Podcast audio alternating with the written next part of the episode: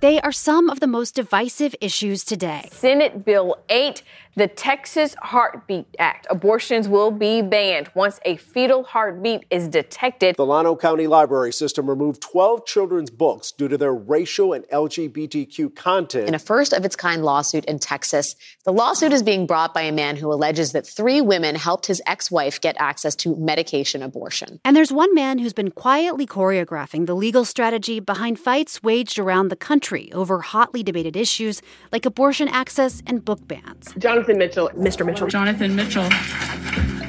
Jonathan Mitchell is a lawyer and former Texas Solicitor General who now runs his own law firm based in Austin. Advising legislators on how to draft their statutes in a way that will make them not only effective, but also able to withstand a court challenge if one arises, and then also litigation with representing private individuals or sometimes governmental entities that are facing lawsuits or bringing lawsuits. Mitchell is the architect of SB 8, the Texas law that banned abortions after about six weeks of pregnancy and enabled private citizens to sue people they suspected of being involved in abortions. Some people call it the bounty hunter law. Consider this. His former law professor, Richard Epstein, says Mitchell is among the brightest legal minds to ever sit in his classrooms he's a kind of a technical magician. My experience with him is that he has very driven strategy to ban abortion by any means necessary. And that's Amy Hagstrom Miller, who used to run abortion clinics in Texas before SB 8 and other laws shut them down. And oftentimes his legal strategies are seen um, by the people that I talk to as, as very extreme. So I went to Texas to meet Jonathan Mitchell. That's ahead after the break. From NPR, I'm Sarah McCammon. It's Sunday, May 7th.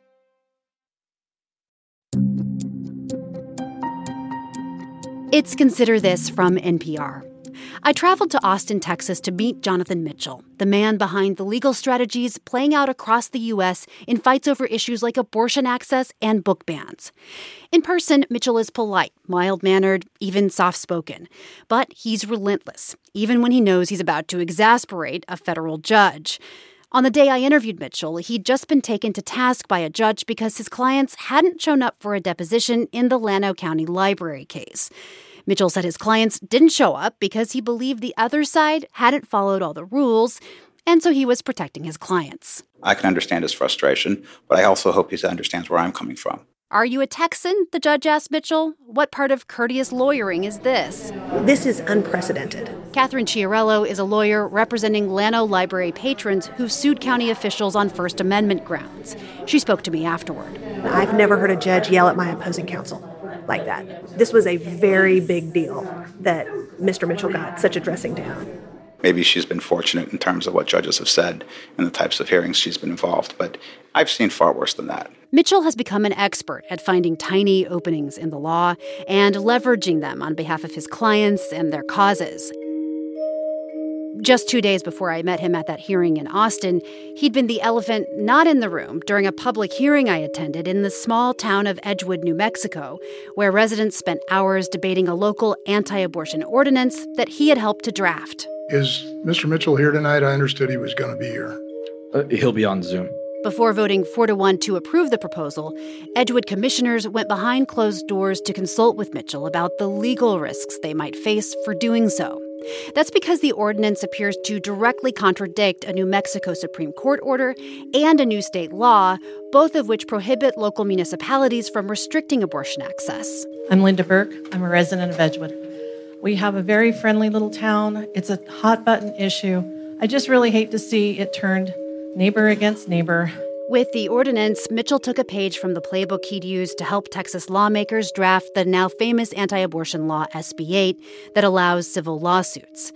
Later that week, when I met up with Mitchell in Austin, I asked him about Burke's point that it's harmful for people to be suing each other over something like abortion. It really depends on your view of abortion proper.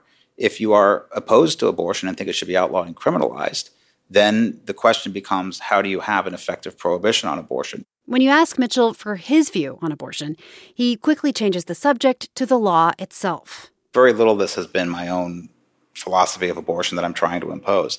All of this has been done in the context of representing clients. I mean, you wouldn't take cases like this if you didn't care about them, I presume. I wouldn't take cases if I thought that what I was doing was legally indefensible or grossly immoral. Mitchell, who's 46, is also guarded about his personal life and religious background.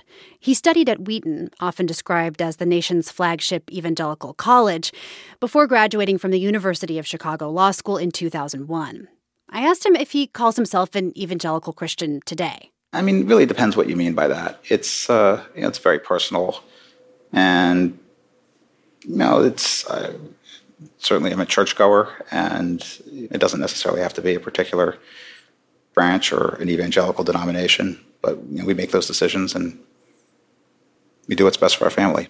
After law school, Mitchell clerked for a federal judge and then Supreme Court Justice Antonin Scalia, an experience he said made him skeptical of the court as an institution. I didn't have as much faith in the Supreme Court after the clerkship as I did before the clerkship. What did you see? What shook your faith?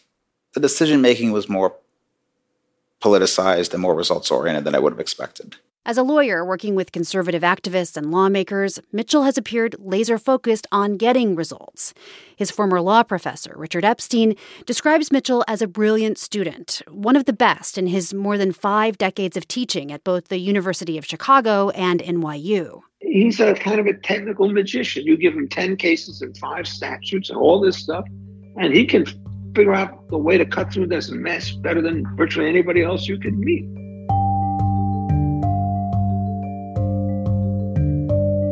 SB 8 was arguably one of the best examples of Mitchell's creative use of the law. Republican State Senator Bryan Hughes sponsored the bill. Sitting inside Hughes' office at the Austin State House, Mitchell told me the two men had known each other for years and had seen state legislatures around the country pass abortion bans only to have them struck down under Roe v. Wade. And we we're thinking a lot over the years about tactics to try to make our laws just more immune from court challenge. Mitchell thought letting private citizens file civil lawsuits could be a way to get around Roe. And in 2021, with three justices appointed by former President Donald Trump on the bench, the Supreme Court allowed SB 8 to take effect. It sort of came out like a bolt from the blue. I don't think people realized there were ways in which you could draft a statute that circumvents that entire process. It took a little bit of outside the box thinking. But for people in Texas who wanted and could no longer get abortions, SB 8 has felt devastating. Anna Zargarian is among a group of Texas women who were denied abortions for medical emergencies and are suing the state. Here's Zargarian speaking outside the Austin State House earlier this year. I begged my doctors to give me the care I needed. They said they wanted to help, but couldn't under Texas law. Where else in medicine do we do nothing and just wait and see how sick a patient becomes before acting. I first met Zargarian last year when she told me her story about going into labor at 19 weeks and deciding to travel to Colorado for an emergency abortion her doctors recommended but said they could not provide. Sitting across from Mitchell now, inside that same state house, I asked him what he might say to women like Anna. But I do have a hard time understanding why SB 8 would have stopped medically necessary abortions because the statute specifically allows them at any point in the pregnancy and it specifically exempts those abortions from any type of liability, civil or criminal. Does it concern you that this happens?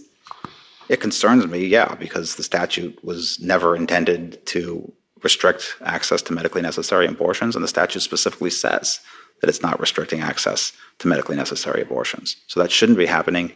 The statute was written to draw a clear distinction between abortions that are medically necessary and abortions that are purely elective. Only the purely elective abortions are unlawful under SB 8. Whatever Mitchell may have intended, the impact of SB 8 and other laws has been to shut down virtually all abortions in Texas. Doctors say the laws are too vague and they fear lawsuits or prosecution. Amy Hagstrom Miller is the CEO of Whole Women's Health, which unsuccessfully challenged SB 8 in court. My experience with him is that he, you know, has very driven strategy to ban abortion by any means necessary. Um, like you see the sort of bounty hunter part of SB 8, and here now you see him trying to dust off the Comstock Act from the 1800s. She's talking about a widely ignored anti obscenity law that prohibits transporting abortion related materials across state lines. Mitchell thinks it could be used to ban abortion nationwide. He's cited Comstock in the anti abortion ordinances in New Mexico, and he's hoping court challenges to those ordinances will provoke the U.S. Supreme Court to weigh in and agree with him now that Roe's been overruled, the Comstock law can be enforced as written. The Biden administration is choosing not to enforce it, which again is their prerogative, but a future Republican administration might. Attorneys for anti abortion groups have made a similar argument based on Comstock in an ongoing federal court case challenging access to the abortion pill mifepristone. And Mitchell also cites it in a lawsuit filed on behalf of a Texas man who's accusing three women of helping his ex wife obtain abortion pills to terminate her pregnancy. But Mary Ziegler, a law professor at the University of California, Davis, who has written about Mitchell's Comstock strategy, warns there may be political risks for Republicans who embrace his approach like it's the chess match in the courts, right? What can I get the courts to sign off on? And he's not concerned about whether voters hate it or it will backfire on the movement later. I think he's trying to win in court. And if that means, you know, the federal courts are setting the terms of the debate in ways that hurt the Republican Party or maybe even hurt the movement in the short term, I don't think that really concerns him. Mitchell's ideas could have other consequences. Under New Mexico's new law, the town of Edgewood could face expensive lawsuits for passing its anti abortion ordinance. Mitchell has promised to defend the community at no cost. He wouldn't say who's paying him for all of his legal work. He just said it wouldn't be the town.